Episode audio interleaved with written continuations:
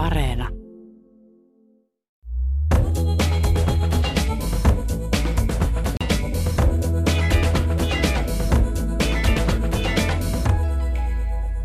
Hyvää iltapäivää ja tervetuloa Kulttuuri Ykkösen suoraan lähetykseen.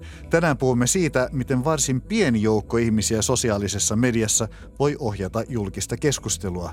Miten he sen tekevät? Onko se hyvästä vai pahasta? Ja miten se vaikuttaa juuri sinuun, hyvä kuulija? Näihin kysymyksiin ovat vastaamassa Öhökratia-kirjan kirjoittajat, toimittaja, tietokirjailija Minea Koskinen ja väitöskirjatutkija Johannes Koponen – ja keskusteluun osallistuu etäyhteydellä myös viestinnän asiantuntija, tietokirjailija Katleena Kortessua. Tervehdys teille kaikille. Terve. Moikka. Moikka. No niin, lähdetään määrittelyllä liikkeelle. Minä ja Johannes olette yhdessä Jussi Pullisen kanssa kirjoittaneet kirjan nimeltään Öyhökratia, ketä kuunnellaan kun kaikki puhuvat. Niin lyhyt määritelmä tähän alkuun. Mitä tarkoitatte öyhökratialla? Joo, kiitos. Mehän eletään tämmöisessä edustuksellisessa demokratiassa, missä me käytetään valtaa esimerkiksi vaaleissa äänestämällä. Mutta sen lisäksi tietenkin meillä on monta muuta vallankäytön mekanismia, missä, mihin me joudutaan tavallaan niin kuin puuttumaan tai mitä me joudutaan ottaa huomioon, kun me eletään tässä meidän yhteiskunnassamme.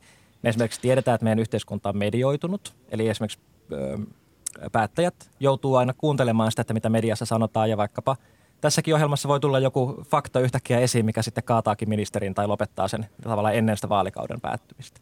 Mutta sen lisäksi, että tavallaan medialla on valtaa ja kansalaisilla on tavallaan äänestämisvaltaa, niin tietenkin sosiaalisessa mediassa meillä on myös hyvin tämmöinen erityyppinen vallankäytön mekanismi, jota ehkä perinteisesti ajateltiin sellaisena, että siellä vähän niin kuin jokaisella on mahdollisuus puhua. Mutta itse asiassa, kun sitä katsoo tarkemmin, niin tässä suomalaisessa mediakentässä erityisesti me havaitaan se, että – että tota, hyvin pieni joukko ihmisiä on ne, jotka itse asiassa siellä pystyy puhumaan. Jos me katsotaan ö, erilaisia sosiaalisen median alustoja, niin se vähän käyttäytyy eri tavalla se, että ketkä milloinkin pystyy lausumaan asiansa ja kertomaan mielipiteensä ja ketä kuunnellaan. Ja ehkä vielä tarkemmin, ketkä pystyy tulkkaamaan siellä päättäjien ja median viestejä ikään kuin omille seuraajilleen tai seuraajistoilleen. Ö, ja vaikkapa nyt niin kuin sanotaan Twitterissä, niin meillä on tietynlainen tämmöinen porukka, missä, ihmisten, missä on ihmiset, joiden on pakko puhua, toimittajia, päättäjiä, jonkin verran tieteentekijöitä ja sitten tämmöinen niin kuin äänekäs porukka, jolla on aikaa olla siellä ja käyttää myös aikaansa siellä. Mm. Ja sitten tämä porukka ikään kuin, niin kuin pystyy aika usein ihan oikeasti sanelemaan tota, ja antamaan ikään kuin oikeutusta monille päätöksille, mitä tehdään sekä mediassa, uutismediassa siis, että myöskin sitten tota, päättäjien toimesta. Ja mm. tämä niin kuin mekanismi on se, mitä me kutsutaan öyhokratiaksi, missä on tietynlaisia hyvin tota, kiinnostavia erityispiirteitä. Esimerkiksi se, että, että tota, just tavallaan sitä oikeutusta pitää hakea sieltä. Vaikka päättäjä saattaa olla niin, että, että päättäjät, poliitikot tai muut, heille saattaa olla hyödyllisempää vaikkapa tehdä kansalaisaloite kun itse asiassa edistää samaa asiaa eduskunnassa, mikä tuntuu aivan, aivan hullulta tietysti näin, niin kuin sen tälleen sanoo, mutta, mutta tämä niin tavallaan vallankäytön mekanismi on meillä muuttunut niin, että – että mm. sieltäkin välillä haetaan sitten sitä oikeutta. Jään jännityksellä odottamaan, että nouseeko sitten tästä keskustelusta fakta, joka kaataa ministeri, Kyllä, niin sitä, sitä tuossa toivomme. aikaisemmin sanoit. Tota, Kateena Kortesua, miltä kuulostaa, elämmekö öyhökratiassa? No mähän haluaisin sanoa, että olemme aina eläneet, koska meillä on aina ollut sellaisia yksilöitä, jo, jotka ikään kuin eivät ehkä osaa ilmaista asiansa kovin fiksusti ja on ehkä vihanhallintaongelmia, aggressioita, turhautumista ja sitten möläytetään ja puhutaan päälle ja solvataan ja kiukustutaan. Niin kyllähän näitä on ollut jo ennen somea. Et meidänhän on turha kuvitella, että vaikka 50-luvulla kukaan ei olisi ollut vihanen ja kukaan ei olisi öyhyttänyt.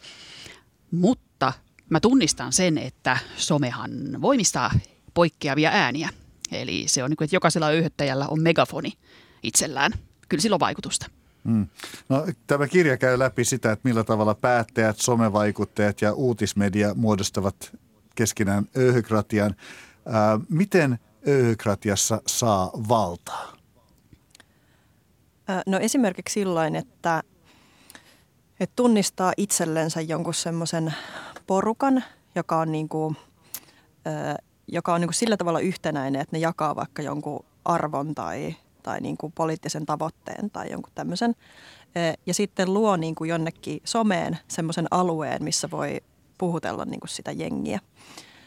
Ja sitten siltä omalta jengiltä voi hakea tavallaan kaikupohjaa niille omille poliittisille tavoitteille. Ja jotkut niin tämmöiset someajan poliitikot on tässä tosi hyviä. Eli heillä on niin iso seuraajakunta jossain muualla kuin siellä varsinaisessa niin politiikan areenassa tai areenalla.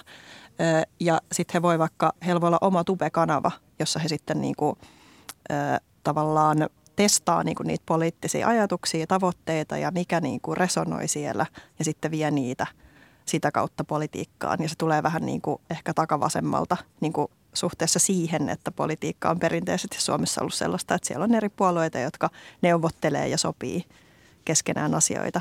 Niin sitten tämmöinen, että yhtäkkiä se agendavalta tuleekin jostain tä, niin kuin ulkopuolelta, niin mm. se on niin kuin tämmöinen häiriö myös – politiikassa. Eli niin kuin muut joutuu ottaa huomioon sen, että sieltä voi niin kuin yhtäkkiä tulla niin kuin tavallaan kovia vaatimuksia, joiden takana onkin joku niin kuin porukka.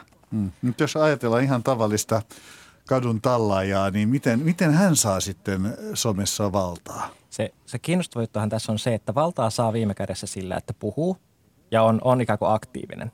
Mutta sen kustannukset on aika isot, jos sulla ei ole mitään hirveän vahvaa motivaatiota ajaa sun asiaa jolla meiltä tavallaan siitä seuraa se, että siellä sosiaalisessa mediassa usein puhuvat vaan ne, joilla on niin todella vahva mielipide johonkin juttuun. Oli se nyt sitten se motivaatio se, että, että tota, noin vaikka mitä Katlena mainitsi, tai sitten, että sä vaan uskottu johonkin asiaan tosi vahvasti. Mutta samaan aikaan aika iso osa ihmisistä on semmoisia, että meillä on aika, voisi sanoa, maltillisia mielipiteitä. Meillä ei ole ikään kuin mitään syytä mennä sinne ja ottaa sitä valtaa itsellemme. Tai jos meillä onkin, niin, niin ehkä me koetaan se kuitenkin vähän niin kuin tavallaan ei, ei sen arvoiseksi jolloin, jolloin meillä syntyy sellainen tavallaan tilanne, missä se porukka, joka näkee sen niin kuin riittävän hyväksen, asiansa riittävän tärkeäksi, niin menee puhumaan.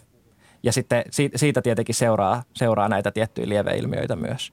Mutta kyllä mä sanoisin, että se puhe, puhe, puhuminen ja se, että on aktiivinen, on, on sitten lopulta kuitenkin se, missä niin kuin jokaisella on se mahdollisuus siihen.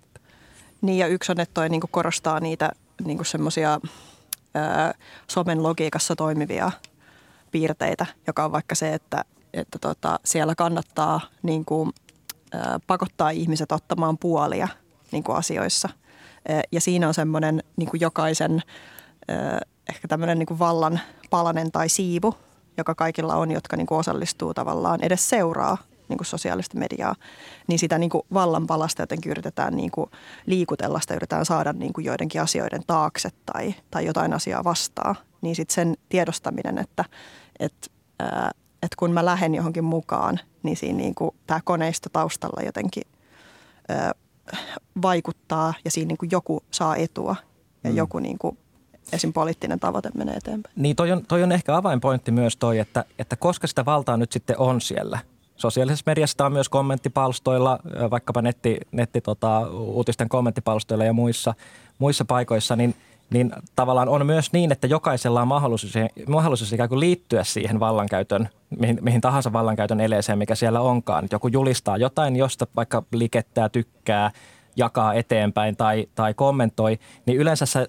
Anteeksi, onko sekin myöskin öyhöttämistä, että kyllä, tykkää ja joo, jakaa eteenpäin? Joo, kyllä me näin ajatellaan, että nämä on tämmöiset, niitä sanotaan usein mikroeleiksi, että ne, ne on myös ikään kuin osallistumista tähän, tähän niin kuin ilmiöön. Tietenkin nyt sitten se, että onko se nyt tarkalleen öyhöttämistä vai ei, niin voidaan mennä tavallaan siihen sanan pohdintaan, mutta se on niin kuin osallistumista siihen vallankäyttöön. No nyt sitten kiinnostavaahan tässä on se, että aika usein me myös, jos me nähdään vaikka joku provosoiva kommentti jossain, niin me saatetaan myös tuoda se esiin ja sanoa, että me ollaan nyt eri mieltä tästä. Ja ehkä päivitelläkin, miten joku voi olla tätä mieltä. Mutta myös kun me tehdään näin, niin me itse asiassa nostetaan sitä näkyvyyttä sille vastakkaiselle mielipiteelle sosiaalisessa mediassa. Jolloin niin kuin, yksi mun, mun niin kuin vinkki on se, että, että jos näkee jotain provosoivaa – tai joku provosoituu jostain, niin kannattaa aina kysyä, kysyä, että minkä takia tämä ihminen on provosoitunut tosta. Tai onko mulla oikeasti syy nyt jakaa tätä asiaa mm. eteenpäin. Ja tavallaan niin kuin sillä tavalla nostaa näkyvyyttä sekä mun omalle asialle, mutta myös tälle vastakkaiselle asialle. Tästä tulee mieleen se, kun toimittaja Ivan Puopolo meni Twitteriin, niin hän oli selvästi omaksunut sellaisen tyylin – joka, jolla niin provosoi mahdollisimman paljon. Ja sitten kun siihen päälle rupesi tökkimään tätä nousevaa woke-liikettä ja intersektionaalista feminismiä, niin siinähän oli sitten oikein hyvä somekakku valmiina ja tuli paljon seuraajia ja öyhytys mm. sen, senkin jatkui siitä. Onko tämä se niin kuin kaikkein toimivin tapa saada sitä valtaa siellä somessa, että provosoi ja pitää hirveätä elämälöä. Mutta tästähän on, tästä niin kuin just on hyötynyt molemmat, tässä kohtaa voi ehkä sanoa osapuolet. Eli tavallaan Puopolo itse on brändännyt itsensä tietyllä tavalla. Hän saa niin kuin, tavallaan hänen asiansa uskovia seuraajia luultavasti enemmän kuin niitä toiseen asiaan uskovia, koska heitä ei yksinkertaisesti kiinnosta kuunnella hänen, hänen mielipiteitään. Mutta samalla tavalla tietenkin ne, joita vastaan hän reagoi, pystyvät ikään kuin, niin kuin näyttämään, että meillä on vastavoima – on eri mieltä olevia ihmisiä ja meidän pitää ikään kuin myös olla yhtenäisempiä tätä, tätä erimielisyyttä vastaan. Tavallaan niin kuin tämä logiikka just tekee musta kiinnostavasti sen äh, keskustelun, niin se ikään kuin osapuolittuu. Vaikkakin voi olla, että, että sekä äh, niin kuin nyt tällä kuvitteellisella äh, laajasti määritellyllä vastapuolella ja sitten puopuolella itsellään on varmaan heilläkin aika maltillisia ja monipuolisia mielipiteitä eri asioista. Me ihmiset ollaan hirveän harvoin oikeasti ää, niin kuin toteutetaan jotain ismejä loput niin kuin tavallaan jokaisessa elämän alueessa, missä me eletään. Eli tavallaan me ollaan usein aika ristiriitaisiakin meidän poliittisissa mielipiteissä ja se on ihan okei. Mutta mm. tavallaan tämä, kun me niin kuin rakennetaan näitä tai näitä rakentuu näitä ryhmiä, mihin ihmiset tavallaan tuntee kuuluvansa, niin sieltä sitten helposti myös kaapataan niitä mielipiteitä muihinkin asioihin kuin mistä itse asiassa alun perin oli kyse. Ja se, se on myös vaarallista välillä. Ja sitten se, että mm. et, et toi niinku on kyllä vanha ilmiö siis, että et on tämmöisiä ää, niinku toimittajapersoonia, jotka on niinku, että Suomessa ei ole ehkä niin semmoinen keskustelukulttuuri ollut, että täällä olisi niinku, niinku tavallaan tuodaan keskusteluun tosi niin kuin eri positiosta tulevia ihmisiä, jotka sitten niin debatoisi tosi niin kuin kiihkeästi niistä asioista. Ja sitten se niin kuin ei ole sama asia kuin mitä se toimittaja oikeasti ajattelee, vaan se on vaan ottanut semmoisen roolin siinä julkisessa keskustelussa. Niin äh, siihen on tullut tavallaan uutena se, että, että sitten kuka tahansa voi kerätä niin kuin itselleen sitä laahusta siihen. Ja tavallaan se niin kuin, ne Suomen tietyt haitalliset ilmiöt niin kuin korostuu siinä. Ja sitten usein ihmiset itse sanoo, että mä en ole vastuussa siitä laahuksesta, mikä syntyy, kun mä niin kuin puhun. Että mä vaan niin kuin, että mä osallistun niin kuin julkiseen keskusteluun, mulla on mielipiteitä, että ei siinä mitään, mutta, mutta se niin kuin on hyvä tiedostaa, että siitä syntyy. Minä tarkoittaa siis vaikka sitä, että, että no sanotaan nyt vaikka Puopolo, joka oli tässä e-, esillä, niin hänellä on seuraajajoukko, mikä saattaa olla sanavalinnoissaan ja ehkä myöskin teemoissaan paljon aggressiivisempi kuin hän itse on. Ja se on aika kiinnostava ongelma myös. En sano, että tämä vastuuasia olisi mitenkään yksinkertainen, mutta että, että jos, jos tota vaikka joku poliitikko, ehkä vielä niin tavallaan kiinnostavampi tilanne, että joku poliitikko vaikka ottaa vastakkaiseen poliitikkoon ikään kuin kohteliaasti kantaa, niin saattaa olla, että tota, jossain sosiaalisessa mediassa se niin kuin hänen mukanaan tuleva samanmielisten joukko käyttäytyy tavoilla, mitä tämä poliitikko ei lainkaan itse asiassa allekirjoita. Ja sitten se on, se on kiinnostava dilemma kanssa, että miten se menee. Jolloin ne näyttää niin kuin samalta. Mm-hmm. Eli mm. se niin kuin poliitikon maltillisempi mielipide, niin sitä alkaa niin kuin, ää, jotenkin värjätä se porukka, joka tuli siihen niin kuin sanomaan niin kuin paljon kovempia ja, ja usein jopa niin kuin tosi kyseenalaisia juttuja, mitkä on niin kuin sitä nimimerkkien takaa tapahtuvaa sellaista haitallista. Millä mitataan se, että kuinka paljon jollain ihmisellä on valtaa siellä somessa? Onko se vain näin yksinkertaista, että kuinka paljon hänellä on seuraajia tai tämä seuraajisto, niin kuin te kirjassa kirjoitatte? Mä, mä itse sanoisin, siis vallan mittaminen on aina, tota, aina ollut aika hankala asia. Lopultahan valta on vasta sitten, kun jotain oikeasti tapahtuu. Että, että tota, ja sitten se tavallaan, missä, millä kentällä se milloinkin tapahtuu, niin on, on niin kuin kiinnostavaa että joku, ähm, sanotaan vaikka sosiaalisessa mediassa aktiivinen Mikko Kärnä, vaikka niin voisi sanoa, että hän, hän on niin kuin, äh, että hän, hän sai nyt ilmeisesti läpi tämän kryptovaluutat Ukrainaan jutun. En, en tiedä, oliko sosiaalisella medialla mitään tekemistä asian kanssa. Että tavallaan, että yhtäkkiä kuitenkin voi olla, että se niin kuin, että ehkä se on niin kuin hän, häntä niin kuin hänen asemansa nostanut jossain puolueen sisällä sitten ja sitten lopulta se tulee jotain muuta kautta kuitenkin se asia, mitä hän nyt sitten ajaa. Ja omi sitten sen itselleen niin, hän, sen Niin, näin, no tietysti niin. näin. Että se, se niin kuin, että mä sanoisin, että kyllä valta, valtaa pitää ehkä lopulta mitata niiden ää, tavallaan niiden vallankäytön eleiden seurausten perusteella vasta. Ja, ja tota, sitä ennen se on pelkkää potentiaalia ja sit, jos sitä ei lunasta, niin tämähän on hyvin makiavellimaista, että, että tota sitten, sitten vasta kun sitä käyttää, käyttää, niin se on tavallaan toteutuu. Hmm. Mutta entäs tämä kaikkein suurin ryhmä, mikä tuolla Kratiassa on, eli, eli nämä vaikenijat, ne jotka eivät juurikaan osallistu mihinkään keskusteluun, joko sen takia, että ei uskalla tai sitten sen takia, että ei niin paljon jaksa innostaa, niin mikä heidän roolinsa on Kratiassa? Hmm. Niin he on kuuntelijoita, että niin. kaikki toiminta tarvii yleisöä. Että siinä niin kuin yritetään liikutella jotain massoja johonkin suuntaan ja varsinkin kun meillä on niin kuin oikeasti tosi paljon muodollista valtaa tietenkin yhteiskunnassa, että tämä perustuu niin kuin lakiin ja, ja tota, niin kuin tosi vakiintuneisiin instituutioihin ja kaikkea. Että emme nyt tietenkään väitetä, että, että tuolta somesta voidaan heittää niin kuin valtioneuvoston kanslian tota, valta jotenkin syrjään, mutta, mutta semmoista niin kuin, häiriötä on mahdollista aiheuttaa sieltä. Mutta siis se kuuntelijoiden joukko, niin se on just, mikä aikaisemmin tuli esiin, että tämmöistä niin kuin omaa vallanpalastaan niin kuin kaikki tavallaan vähän haluaisi, niin sit sitä voi jotenkin kontrolloida, että, että mihin sitä antaa. Ja sitten kyllähän monet lähtee sosiaalisesta mediasta sen takia, että se, mikä siellä toimii, niin tuntuu niin kuin tosi vieraalta. Ja, ja se tuntuu, että se niin kuin ei ainakaan itseään mitenkään hyödytä. Hmm. Mä mietin sitä jotenkin aina välillä niin, että, että sosiaalinen media toimii usein vähän, ehkä erityisesti Twitter, toimii vähän niin kuin senaatin tori. Että siellä on niin kuin valtioneuvoston kanslia siellä yhdellä laidalla. Sieltä katsotaan ikään kuin, niin kuin, että mitä torilla tapahtuu ja vähän jännitetään, että tapahtuuko siellä jotain. Sitten siellä on ehkä jotain yliopistoa toisella puolella, sieltäkin katsotaan. Keskellä toria on, on tota, joku venäläinen patsas, jonkunlainen botti, joka varmaan vaikuttaa meihin jotenkin alitajuisesti. Mutta se, jota siellä torilla on, no siellä on varmaan pieni Suomi ensin mielenosoitus, mutta sitten siellä on niin kuin turisteja. Ja että turisteja yritetään, niin niihin yritetään hirveästi vedota joka puolelta, että ne näyttää sinne, vaikka sinne valtioneuvoston kanslian suuntaan siltä, että ne on joku yhtenäinen joukko, jolla on joku mielipide.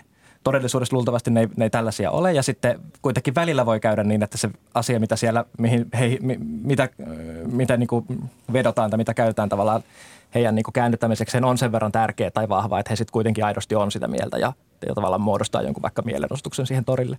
Mutta tavallaan pääasiassa se, se niin kuin on tämmöinen – se tori on vähän niin kuin, niin kuin senaatin tori on, niin tyhjä. Mm. Katleena Kortessoon, mitä ajatuksia tämä herättää?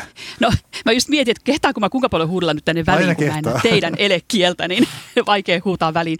Mutta joo, äh, ensinnäkin vaikuttavuus. Niin vaikuttavuutta voidaan itse asiassa hyvinkin selkeästi mitata somessa.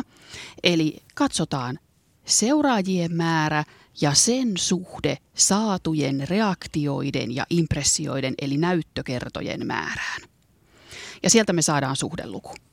Eli joku ihminen, jolla on vaikka 30 000 seuraajaa, mutta jos hänen twiittinsä saa pari tykkäystä ja ei oikein leviä mihinkään, niin vaikuttavuus on huono. Todennäköisesti nämä 30 000 seuraajaa on botteja, siis automatisoituja tilejä. Mutta sitten taas jollakulla ihmisellä voi olla erittäin vahva vaikuttavuus, jos hän on vaikka parisataa seuraajaa, mutta niin merkityksellistä sisältöä, että sitä ritviitataan, jaetaan, eli impressiot ja näyttökerrat kasvaa niin tuolla perusteella mä lähtisin katsomaan, että kella on valtaa ja kellä ei. Ja sitten jos jollakulla nämä luvut on jatkuvasti korkealla, niin hän on kyllä mielipidevaikuttaja. Näin mä sanoisin. Mm. Ja joku voisi sanoa sitten tähän taas, että tota, onko se todellista valtaa, mitä some-öyhöttäjällä on? Mitä vastaisit siihen, Katleena? Äh, sanotaan niin, että meillä kaikilla voi olla todellista valtaa somessa. Eli just se näyttökerto ja ritviittien ja vastausten ja peukutusten määrä, ne kaikki kertoo siitä, että on saatu jokin reaktio. Ihminen ei ole vaan selannut sitä sisältöä ohi, vaan jotain on liikahtanut. Jokin pieni tunneailahdus tai ehkä joku pieni pohtimaan herättävä ajatus. Niin joo, niitä on someyhdyttäjillä, niitä on meillä kellä tahansa. Mutta nyt mun on pakko, tuossa kun Ivan Puopolosta puhuitte, nythän tässä siis, mähän tunnen siis Ivanin, Ivanin niin tota, puhuitte hänen provokatiivisesta tyylistään, niin jo Ivan seuraa tosi paljon USA-mediaa ja häntä välillä harmittaa, jos mä nyt hänen puolestaan puhun tai ajatuksiaan tulkitsen, niin häntä, häntä harmittaa se, että Suomessa on tämmöinen konsensushakuinen keskustelu, että hän nimenomaan kaipaa sitä semmoista aika voimakastakin debatointia ja niin kuin me tiedetään, siihen kuuluu provoka- provokaatio ja niin kuin erittäin terävät kommentit. Niin tämä on mielestäni kiinnostava keskustelu, mitä minäkin äsken sanoin, että ollaanko me totuttu siihen, että meillä ei ole debattia. Mm. Ja kuinka paljon meillä voi olla debattia ja missä kohtaa se menee sitten todellakin öyhöttämiseksi. Jossain vaiheessa puhumme tästä NATO-keskustelusta, niin päästään vähän syvemmin siihen pureutumaan. Öyhytys-sanalla on kuitenkin aika semmoinen negatiivinen klangi. Niin tota, mitä hyvää öyhytys on saanut aikaan? Niin, me käytetään tuossa kirjassa äh, Me esimerkkinä semmoisesta niin kuin aika valtavasta joukkovoimasta, joka alkoi sosiaalisesta mediasta ja joka niin kuin törmäsi tämmöiseen tietynlaiseen hiljaisuuden kulttuuriin, joka uutismediassa oli ollut ja sitten ehkä niin kuin tämmöiseen lainsäädännön laahaamiseen perässä. Eli niin kuin joku, se miituu kertoi siitä, että jonkinlainen niin kuin, keikahduspiste siinä oli saavutettu, että se niin kuin naisten kokema häirintä, josta oli ehkä hieman vähätellen tai tosi vähätellenkin puhuttu vaikka mediassa, niin si, sitten tota, haluttiin niin kuin muuttaa sitä tavallaan, että et miten siitä puhutaan, miltä se näyttää, mutta myös sitä niin kuin oikeasti sitä maailmaa, missä naiset elää, niin kuin, että, että sitä häirintää ei olisi niin paljon. Niin se, siinä oli tosi tärkeää, että, että sieltä tuli niin, kuin niin iso vyöry ää, ja, ja sitten sitä kautta niin kuin tehtiin hyvää journalismia ja siinä kyllä oli niin kuin sellaista työnjakoa, että, että ihmiset niin kuin antoi sitä signaalia ja sitten – ja, ja tässä näkyy juuri nimenomaan se somen valta, mm. mitä se pystyy niin, tekemään. Mä,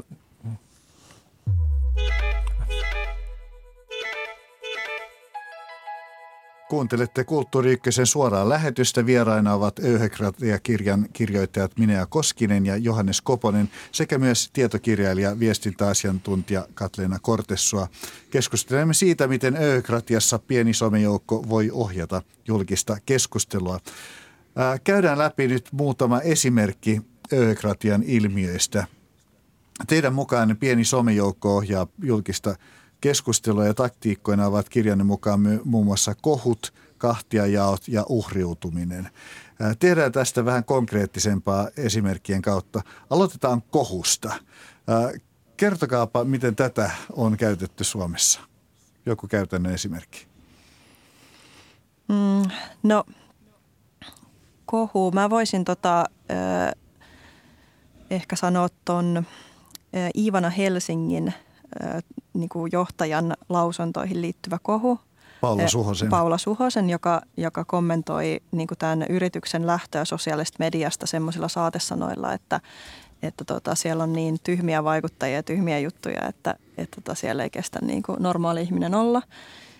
Ja, ja siitä sitten, kun se kritiikki osui näihin tota, vaikuttajiin, niin ne kyllä niin kuin reagoi siihen ää, niin kuin tietysti usein ihmiset reagoi, mm. kun, kimpaantuivat. Kun, tota, niin, kimpaantuivat siitä, vaikka niin kuin yleensä tämmöisissä jutuissa, niin musta vähän niin kuin liikaa sanotetaan sitä tolleen, niin kuin freimataan sitä jo joksikin tunteeksi, mikä ei välttämättä niin kuin ole ollut siellä. Mun mielestä oli enemmän niin, että ne piti sitä niin kuin tyhmänä ja turhana ja, ja ne halusi kommentoida, niin kuin puolustautua oma, omalta osaltaan siitä, että tälle yritykselle on kelvannut vaikuttajien tekemä ilmainen työ.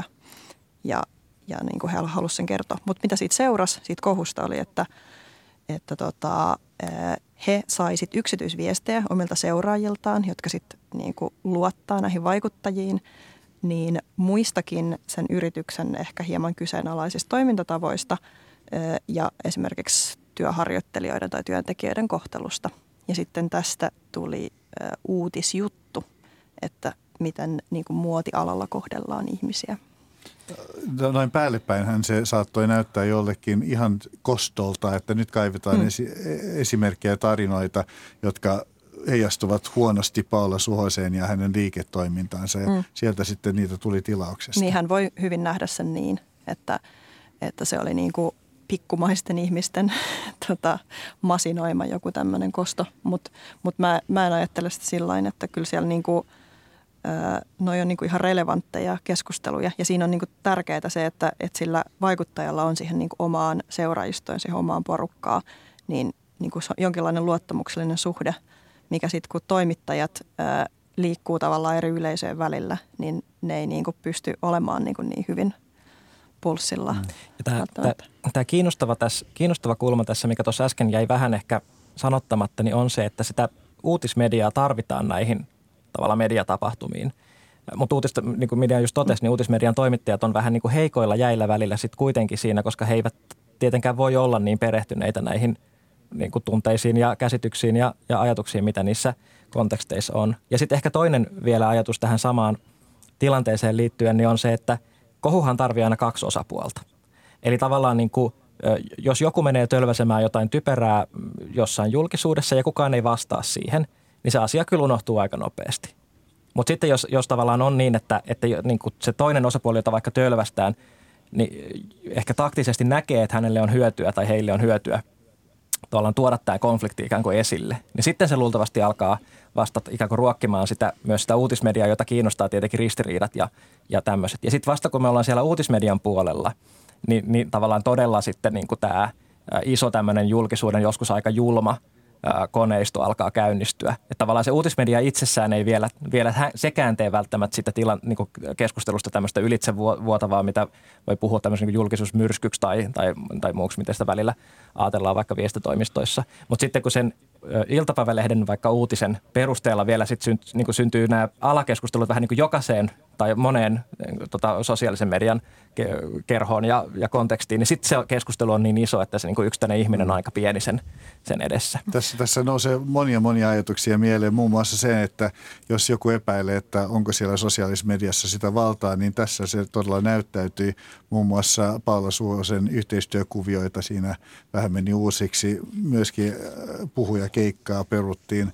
Eli sillä oli selvä tämmöinen, mutta jos otetaan kiinni tähän mediajuttuun, niin perinteinen mediahan on joutunut nyt todistamaan sitä, miten, miten some on tullut sen tontille tavallaan tässä tiedonvälityksessä ja toimittajat ovat vain nyt yksi ääni siellä, siellä joukossa, niin, niin missä määrin perinteinen media on edelleen pallo hukassa, voisi sanoa, su, suhtautumisessaan somemaailmaan? Mun mielestä perinteinen media on Suomessa varsinkin niin itse asiassa kohtuullisen niin kuin pallo hallussa, itse asiassa tälle, tälle niin kuin yleisellä tasolla. Isoin haaste tulee just siitä, että, että tota, media kuitenkin ehkä yleisradio lukuun ottamatta, ja yleisradiokin kuitenkin elää niillä samoilla lainalaisuuksilla, niin, niin tekee rahansa kuitenkin sillä lukijamäärällä, varsinkin netissä, niin, niin tota, sitä että pitää niinku kerätä niitä yleisöjä ja pitää kerätä niitä niinku mielellään pöyristyneitä yleisöjä, koska, koska sitten se pöyristynyt yleisö kuitenkin jakaa niitä juttuja eteenpäin ja näin päin pois. Ja tota, sitten se pitää tehdä mahdollisimman nopeasti, koska mm. ei, ole, ei ole ihan niin tuotantokyky. Siis me, suomalaisissa mediataloissa ne on ihan kohtuullisen niin kuin isoja laitoksia, mutta jos vertaa vaikka siihen, että mikä määrä meillä on viestinnän ammattilaisia eri organisaatioissa, niin, niin tota, se on niin kuin, joku Helsingin Sanomain tota, tai niin kuin jonkun toisen vaikka pienemmänkin lehden, vaikka politiikan ja talouden osasto esimerkiksi on niin kuin tosi pieni suhteessa normaaliin viestintäosastoon, mikä on niin kuin, saattaa olla hämmentävää, kun miettii sitä niin kuin vallan – vallan määrää. Kirjassani on hirveän hauska sitaatti tuolta bloggaaja Jenni Rotoselta, joka sanoo näin, että uutismedia on pihalla kuin boomeri, joka tulee TikTokkiin. Joo, jo, siis, on, on siinä, siis, ja siihen olin oikeastaan tässä päätymässäkin, että tämä tilanne, missä sulla on toimittajalla siis on hirveä kiire – ja on tarpeen saada, käytännössä kuitenkin mitataan sitä, että kuinka paljon saat kerättyä yleisöä johonkin yksittäiseen kontekstiin, yksittäiseen juttuun. Niin siinä on hirveä himo sille, että tahallaan ymmärtää jonkin asian ei kauhean syvällisesti. Ja kertoo vaikka jostain someriidasta niin kuin sillä tavalla, että, että, että tässä, tässä on niin kuin kyse nyt tämmöisestä niin kuin, tavallaan trivialisoisen tilanteen. Ei kerro niitä historioita, ei avaa sitä, että mitkä niiden ihmisten motivaatiot oli tulla tähän tilanteeseen tai, tai että niin kuin mitä normaalisti tehtäisiin, jos meillä olisi vaikka – ammattiliiton ja, ja jonkun tota, puolueen jäsen jossain riidassa, niin tavallaan sitä vähän pohjustettaisiin tai ainakin niin kuin se olisi tiedossa sitten, että mik, miksi nämä ihmiset nyt niin edustaa tätä asiaa. Mutta kun me tavallaan näissä somekeskusteluissa ne kontekstit romahtaa, kun ne on tosi monipuolisia ja vaikeita ymmärtää välillä, ne kieletkin saattaa olla aika eriytyneitä, ihan se tapa puhua. Ni, niin sitten kun toimittaja tavallaan romauttaa sen kontekstin, niin si, silloin tavallaan se ei välttämättä ole sen toimittajan kannalta huono, mutta se on julkisen keskustelun kannalta mun mielestä huono ja, ja voi olla ongelma. Ja siinä kohtaa ehkä se pallo välillä hukkuu sitten. Minä? Mä olin aikaisemmin tota, töissä täällä just Yle Kioskilla ja siellä tehdään siis uutisia Instagramiin. Että on niinku tili, mihin tehdään, niinku taitetaan tota, uutisia niinku siihen Instagramin kuvavirtaan. Ja sitten me niinku välillä saatiin semmoista palautetta seuraajilta, jotka sitten ikäprofiililta oli niinku vähän parinkympin päälle suunnilleen tai siinä main, niin, niin mua itseänikin nuorempia, niin saatiin sellaista palautetta, että kun teillä on tämä uutinen, niin mitä mieltä te olette tästä? Ja sitten me tietenkin toimittajina ollaan sillä että ei me olla mitään mieltä uutisesta. Että uutinen on siis sitä, että me kerrotaan, niin mitä maailmassa tapahtuu.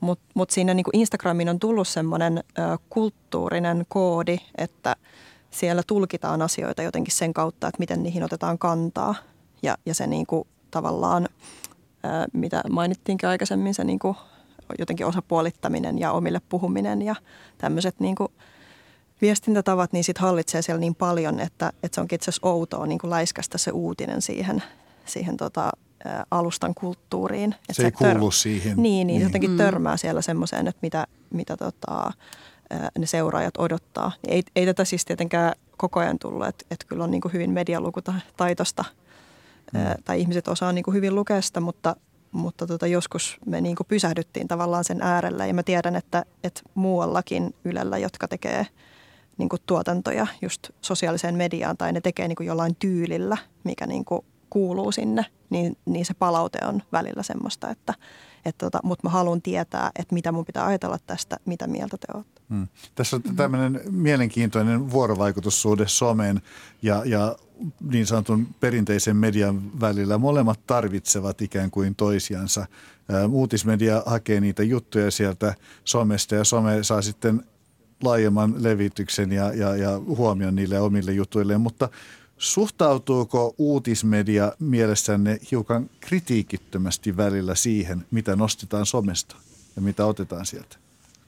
Niin kuin siinä mielessä, että, että, että somessa on tämmöistä suoraa harvainvaltaa jonkin verran, että, että pieni porukka voi saada aikaan semmoisen illuusion, että, että hyvin iso osa suomalaisista vaikka kannattaa jotain asiaa, niin, niin tämmöisen... Ö, lukutaito ja, ja sitten sen jotenkin mittasuhteiden hahmottaminen, niin varsinkin siinä just nopeassa ää, uutismedian niin kuin työskentelytahdissa, niin eihän se niin kuin aina pidä, että, että sieltä niin kuin nostetaan, mutta myös tavallaan opportunistisesti myös nostetaan sieltä asioita. Eli kyllä se uutismediakin hyötyy siitä, että se osoittelee niin kuin jonnekin suuntaan somea. Ja, ja useinhan se niin kuin kehystys on sellainen, että, että somessa oli jotain tyhmää, että kattokaa kuinka niin kuin että hyvää keskustelua siellä on. Tai ja, että siellä on joku kohu tai siellä on jotain tunnereaktioita, jotka on liioteltuja. Ja sit, niin, niin, niin opportunistisesti välillä suhtautuu siis, äh, madaltaako nuorten yleiseen houkuttelu uutismedian kynnystä ottaa esille sieltä nousevia puheenaiheita? Ajatellaan, että tämä on se yksi tapa saada nuoria yleisöjä. No mä ajattelisin, että iltapäivälehdet niin kuin ei oikeastaan tee niitä juttuja niin kuin sille yleisölle, joka on siellä somessa tai seuraa niitä niin kuin, niitä keskusteluja, vaan ne tekee semmoisia juttuja, missä niin kuin nostetaan joku postaus tavallaan sieltä niin kuin somen jotenkin pinnan alta sinne yleisjulkisuuteen ja sitten osoitellaan sitä, että, että se uutiskriteeri on siinä se, että Suomessa oli tämmöistä suosittua, että me niin kuin vaan esitellään, että siellä on, niin kuin, että vaikuttaja ää, niin kuin kasvatti itsellensä säärikarvat ja, ja, tota, ja sitten siihen tuli tosi monta tykkäystä ja me nyt kerrotaan se teille niin siinä ehkä niin kuin se, kenelle se kerrotaan, ei ole sama porukka kuin se, joka siellä niin kuin on alun perin nähnyt sen tai reagoinut siihen. Mm, mm. Aivan. Hei, tästä välikommentti täältä etänä. Öö, joo, mielestäni on kiinnostavaa, miten media kehystää nämä tämmöiset someuutisoinnit. Eli kuvitellaan, että on asia X ja siitä on sitten hermostunut 50 ihmistä. Niin se on mielestäni kiinnostavaa, että kutsuuko toimittaja, sanoittaako hän tilanteen niin, että tämä asia X sai laajaa kritiikkiä, sai kritiikkiä osakseen. Ja silloinhan tämä sanottaminen tarkoittaa sitä, että X on paha ja nämä Y on fiksuja, ne kritisoi sitä X. Vai sanottaako toimittaja, että hirveä vihapuhevyöry tuli sieltä Yn taholta, X sai vihapuhevyöryn. Ja sehän tarkoittaa sitä, että X onkin hyvä ja pahat ihmiset ovat tulleet kritisoimaan ja aiheuttamaan vihapuhevyöryn. Niin tämä somekohun kontekstointi uutistekstissä on tosi mielenkiintoista. Onko se laaja kritiikki vai onko se vihapuhevyöry? Se on valintakysymys. Ja to, toihan, toihan just hyvä, hyvä huomio ja liittyy tavallaan tuohon, mitä Minea sanoi äsken siitä, että, se, että ihmiset ikään kuin kaipaa samaan aikaan siltä uutismedialta jotain tulkintaa. Uutismediahan aina tulkitsee ne uutiset. Kyllä, kyllä siellä aina on joku kehys, joku maailmankuva tai joku muu, mihin se liittyy, mutta sitä yrittää vähän tavallaan ehkä niin kuin journalistisesta periaatteesta johtuen piilotella. Mutta sä, sä oot ihan oikeassa Katlena musta hyvä huomio, että, että se tota, kehystyshän tulee siihen kyllä luultavasti aika usein toimittajien ammattitaidon perusteella ja sen perusteella, että ketä he tietää heidän kuuntelijoidensa tai lukijoidensa olevan – yksi sana vielä asiantuntijuudesta, niin miten käsityksemme asiantuntijuudesta muuttuu öyhökratiassa?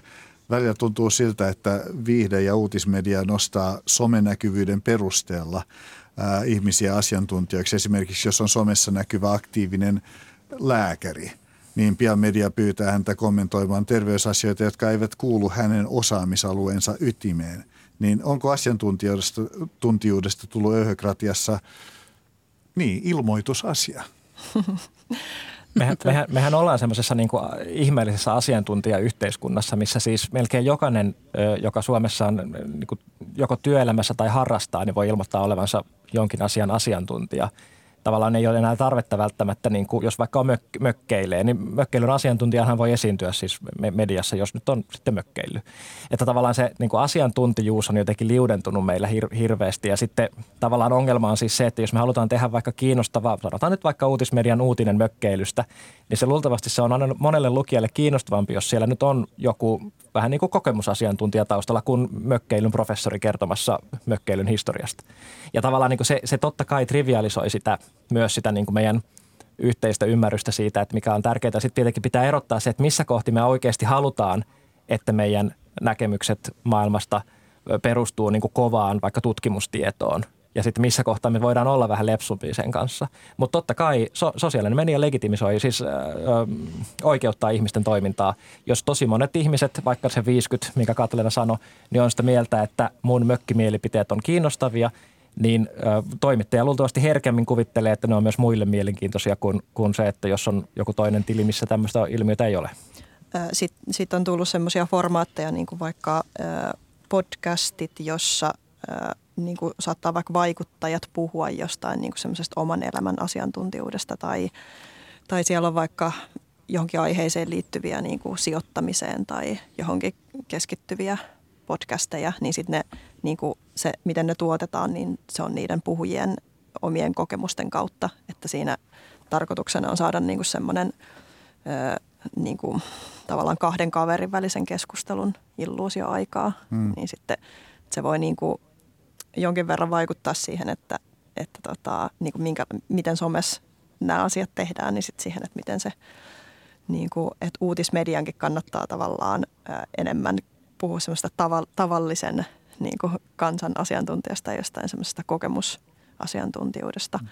Mutta sitten asiantuntijat voi niin kuin hyötyä tässä myös niin kuin sillä tavalla niin kuin menemällä jotenkin siihen öyhökratian logiikkaan mukaan, että me vaikka haasteltiin jotain semmoisia paljon ö, somessa puhuvia ja sitten niin kuin myös uutismedian haastateltavina olevia asiantuntijoita, jotka sitten sanoo vaikka, että toisto on niin kuin tosi hyvä työkalu, että kannattaa vaan niin kuin toistaa sitä samaa omaa juttuansa koko ajan, että käy vaan niin kuin heittää Twitterin sen niin kuin ikään kuin oman mielipiteen ja kytkee sen johonkin vaikka uutiseen tai mistä sillä hetkellä puhutaan. Ja sitten ei tarvitse edes oikeastaan seurata sitä keskustelua, laittaa vaan Twitterin kiinni ja jatkaa töitänsä. Ja, ja sitten se niin kuin voi alkaa profiloida itseänsä semmoiseksi tyypiksi, jolla on vaikka niin kuin, ikään kuin sillä olisi kaksi mielipidettä. Että se on niin kuin aina tätä mieltä vaikka, vaikka tota asuntomarkkinoista tai, tai tota jostain niin kuin verotuksesta. Ja sitten se niin kuin myös jotenkin muuttaa sitä niin kuin uutismedian, uutismedian hermoratoja, että sitten kannattaa hakea niin kuin aina se tyyppi, josta tiedetään, että mitä se sanoo. Ja se on saattanut tulla se käsitys niin kuin somen perusteella. Hmm. Sitten on tämä öökratian varjopuoli tietenkin tässä asiantuntijuudessa, että äm, monet asiantuntijat eivät välttämättä halua sitten edes tulla hmm. äm, sosiaaliseen mediaan saatika julkisuuteen puhumaan mielipiteitään, koska he pelkäävät sitä, että mikä se reaktio on sitten sitä sosia- muun muassa sosiaalisen hmm. median kautta. U- useinhan asiantuntijat on niin kuin, ne, ne tota, jotenkin viestii niin kuin molempiin suuntiin, että niillä on niin kuin joku tiedeyhteisö siellä takana, jossa sitten saatetaan olla sillä että nyt sä niin kuin, puhut tavallaan asioita, mitkä ei kuulu vaikka sun tutkimusalaan tai, tai sä kerrot niin kuin yksinkertaistettuja selityksiä tai omia mielipiteitä. Ja sitten se jotenkin myös vähän vaurioittaa niin kuin sen tutkijan asemaa siinä, siinä tota tiedeyhteisössä, jos niin kuin se oma porukka ei pidä sitä kahden uskottavana. Mutta sitten taas tämmöiset asiat toimii sinne someen ja niin kuin uutismediaan, niin mm. siinä on niin kuin suuri houkutus. Ja liittyy vielä laajemmin siihen, että, että tie, tieteeltä odotetaan niin kuin vaikuttavuutta ja parempaa viestintää nykyisin, niin sitten se, että, että ne hokemat toimii siellä julkisuudessa, niin houkuttaa kyllä niin kuin varmaan semmoisen Niin. Ja sitten taas se toinen näkökulma tähän on se, että, että semmoisessa niin kuvitteellisessa perinteisen median maailmassa, missä me nyt ei varsinaisesti ikinä oltu, mutta kuitenkin, niin oli aika selkeät säännöt siihen, että miten asiantuntijoita kohdellaan julkisuudessa. Hyvin silkkihansikkain itse asiassa kuitenkin, koska tavallaan haluttiin tehdä siitä tilasta heille sillä, siinä määrin turvallinen, että he voi tulla kertomaan ikään kuin argumentatiivisesti tutkittuja mielipiteitä ja näin, näin päin pois. Tämähän ei päde lainkaan sosiaalisessa mediassa. Ja, ja tavallaan se maailma on muuttunut paljon raaimmaksi. Ja se tarkoittaa sitä, että, että se tavallaan se yhtälö, kun joku asiantuntija, joka ei vaikka saa sitä mitään erityistä palkkaa, niin pohtii sitä, niin, tota, niin joutuu sitten tekemään valintoja niin uudella, uus, uusien speksien avulla. Joo, ja tässä mulla herää heti se niin tämä asiantuntijaroolin ottaminen. Tämä oli hyvä, mitä sä Minja sanoit just tästä, että asiantuntija saattaa puhua vähän niin kuin yhtä aikaa tiedeyhteisölle ja yhtä aikaa tavikselle, muun kaltaiselle ihmiselle, joka ei välttämättä tiedä asiasta. Niin mä itse saarnaan tätä, että mun mielestä asiantuntijan mä toivon, että hän on tyyppi, joka tietää jotain, on tutkija ehkä tai perehtynyt työnsä myötä.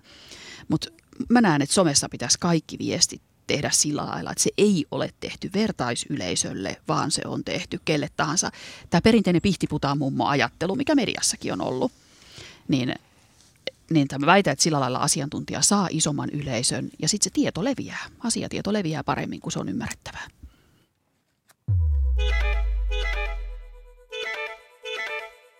Kuuntelette Kulttuuri, suoraan, Kulttuuri Ykkösen suoraa lähetystä. Vieraina ovat Öhkratia-kirjan kirjoittajat Minea Koskinen ja Johannes Koponen sekä myös tietokirjailija viestintäasiantuntija Katleena Kortessua. Ja Kratian karikoista ja koukeroista täällä puhutaan ja ollaan puhuttu muun muassa taktiikoista ja kuultiin, miten kohua on käytetty. Sitten toinen taktiikka on ollut kahtia jako. Ja esimerkkien kautta nyt kerrotaan, mitä se tarkoittaa, miten kahtia jakoa käytetään öyhökratian taktiikkana. Kumpi teistä haluaa ottaa hyvän esimerkin, minä vai Johannes? No, olisiko vaikka se tehy hmm. keissi? Öö, No joo, siis niin kuin semmoinen Suomessa tota, usein muistutetaan, että työmarkkina-asiat on työmarkkinaosapuolten välistä neuvottelua ja siihen ei edes poliitikoilla ole hirveästi sananvaltaa. No sitten nyt kun on hoitajalakko ollut käynnissä ja se niin kuin kiivas työtaistelu, joka on, on siis edelleen, niin sitten tämä niin palkansaajapuolen tai siis tämän niin kuin tehyn tehyn tota, puheenjohtaja Milla-Rikka Rytkönen, niin onkin sitten niin kuin siirtynyt Instagramiin puhumaan sille niin kuin porukalle, jolle se kysymys niin kuin hoitajien palkasta on, on niin kuin vähän yksinkertaisempi kuin siellä, siellä tota, neuvottelupöydässä. Eli että Instagramissa on ää, paljon niin kuin naisia, paljon nuoria naisia ja siellä on varmasti paljon sairaanhoitajia, hoitajia ja sotealan ihmisiä ja, ja sieltä on niin kuin helppo saada tukea sille tota, niin kuin, AY-liikkeen tavoitteelle, eli niille palkankorotuksille. Ja sitten hän on saanut siihen mukaan tukijoiksi niin kuin vaikuttajia, että ihan siis kymmenkunta vaikuttajia, joiden sitten yhteenlasketut seuraajat on, on niin kuin menee kuitenkin jossain niin kuin kuusinumeroisessa luvussa, niin tota, he niin kuin nostaa tätä hoitajalakkoa ja, ja niin kuin ilmaisee aika voimakkaastikin tukensa sille – niin, niin se, siellä on niin kuin erilainen maailma kuin sitten taas se, mitä me pidetään niin kuin virallisena maailmana, eli, eli ne niin kuin konkreettiset neuvottelut niistä, niistä palkankorotuksista, niin tässä on ehkä tämmöinen jännä ää, kaksi maailmaa. Ja samalla näyttäytyy juuri se, miten peli on muuttunut mm. ja varmaan muuttuu pysyvästikin niin. tätä myötä, että tuskinpa Milla-Riikka Rytkö, Rytkönen jää viimeiseksi AY-pomoksi, joka, joka käyttää somea sitten tämmöisenä alustana. Mm. Mutta ähm, mihin se riittää, niin se on niin. mielenkiintoinen niin, kysymys. Kyllä, että, miten et, pitkälle et, menee. Toimittajathan muistuttaa just, että, että siellä voi kaikkea niin kuin somessa puhua, mutta, mutta tota, tämä on niin neuvottelu sitten sen työnantajan. Niin, kaikkea voi somessa puhua, niin otetaan siihen nyt kiinni. Eli melkoinen kohu käynnistyi, kun Milla-Riikka Rytkönen kertoi Instagramissa, että hänen vierailunsa Ylen A-studioon peruttiin, koska perhe- ja peruspalveluministeri Aki Lindeen olisi halunnut mukaan olla yksin haastateltavana. Tämä väitehän ammuttiin alas, mutta kohu oli valmis. Miten oleellista öökratiassa on, että faktat pitävät paikkansa? Tuossa mun mielestä oli, on niinku semmoinen taustatekijä, että uutismedia ei ole tottunut avaamaan niin kuin sen uutistyön tai sen niin kuin juttujen tuotannon tai minkään niin kuin prosesseja. Että eihän ihmiset niin kuin tiedä, miten aamu telkkaria tehdään tai, tai minkälaisessa kiireessä niin kuin esimerkiksi näitä ohjelman aiheita ja vieraita ja, ja kaikkia niin kuin palasia. Just näin, niin. että miten niitä palasia sovitellaan yhteen ja, ja tota, miten niin kuin, ö, saadaan semmoinen lähetys, mikä on niin kuin just sillä hetkellä kaikkein relevantein sisällöltään niin koska uutismedia ei niin kuin kerro näitä juttuja kauhean avoimesti ihmisille, että se on vaan sellaista niin kuin toimittajan sisäistä ammattitaitoa, niin sitten tuommoisessa on niin kuin helppo paikka tavallaan osoitella ja sanoa niin kuin oma versio siitä, että mistä tässä niin kuin ehkä kuitenkin oli kysymys. Tai ainakin niin kuin luoda semmoinen jotenkin niin kuin epäilyksen varjo sen ylle, että tässä on varmasti tapahtunut jotain, jotain tota, niin kuin kyseenalaista. Ja se on aika helppoa itse asiassa. Media vastaan on usein käytetty juuri tämmöistä. Niin, niin sitten media joutuu sitten jotenkin selittelemään tai se joutuu semmoiseen niin selittelijän rooliin. Ja, ja siinä vaiheessa yleensä on jo ikään kuin päätetty, että tässä tapahtui niin kuin jotain.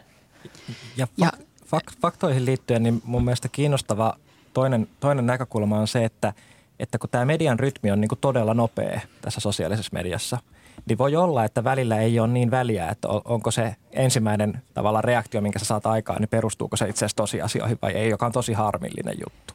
Koska niin kuin, se mekanismi voi toimia esimerkiksi niin, että mitä, mikä on tämmöinen, tämmöinen äärioikeiston käyttämä keino aika monissa maissa usein, että te, sanotaan jotain tosi törkeää tai väärää tai valheellista, ihmiset pöyristyy ja tulee hirveä halo millä tahansa tavalla – ja sitten, sitten tavallaan kun joudutaan siihen tilanteeseen, että pitää pyytää anteeksi, niin tehdään se jotenkin vähän niin kuin ironisesti, jolloin saadaan uusi loukkaantumisen kierre taas käyntiin. Ja tällä tavalla saadaan, jos ei nyt välttämättä ehkä jotain asioita aikaan, niin ainakin täytettyä sitä mediatilaa sillä omalla agendalla ihan sen takia, että siellä on tietyt ihmiset, jotka on esillä.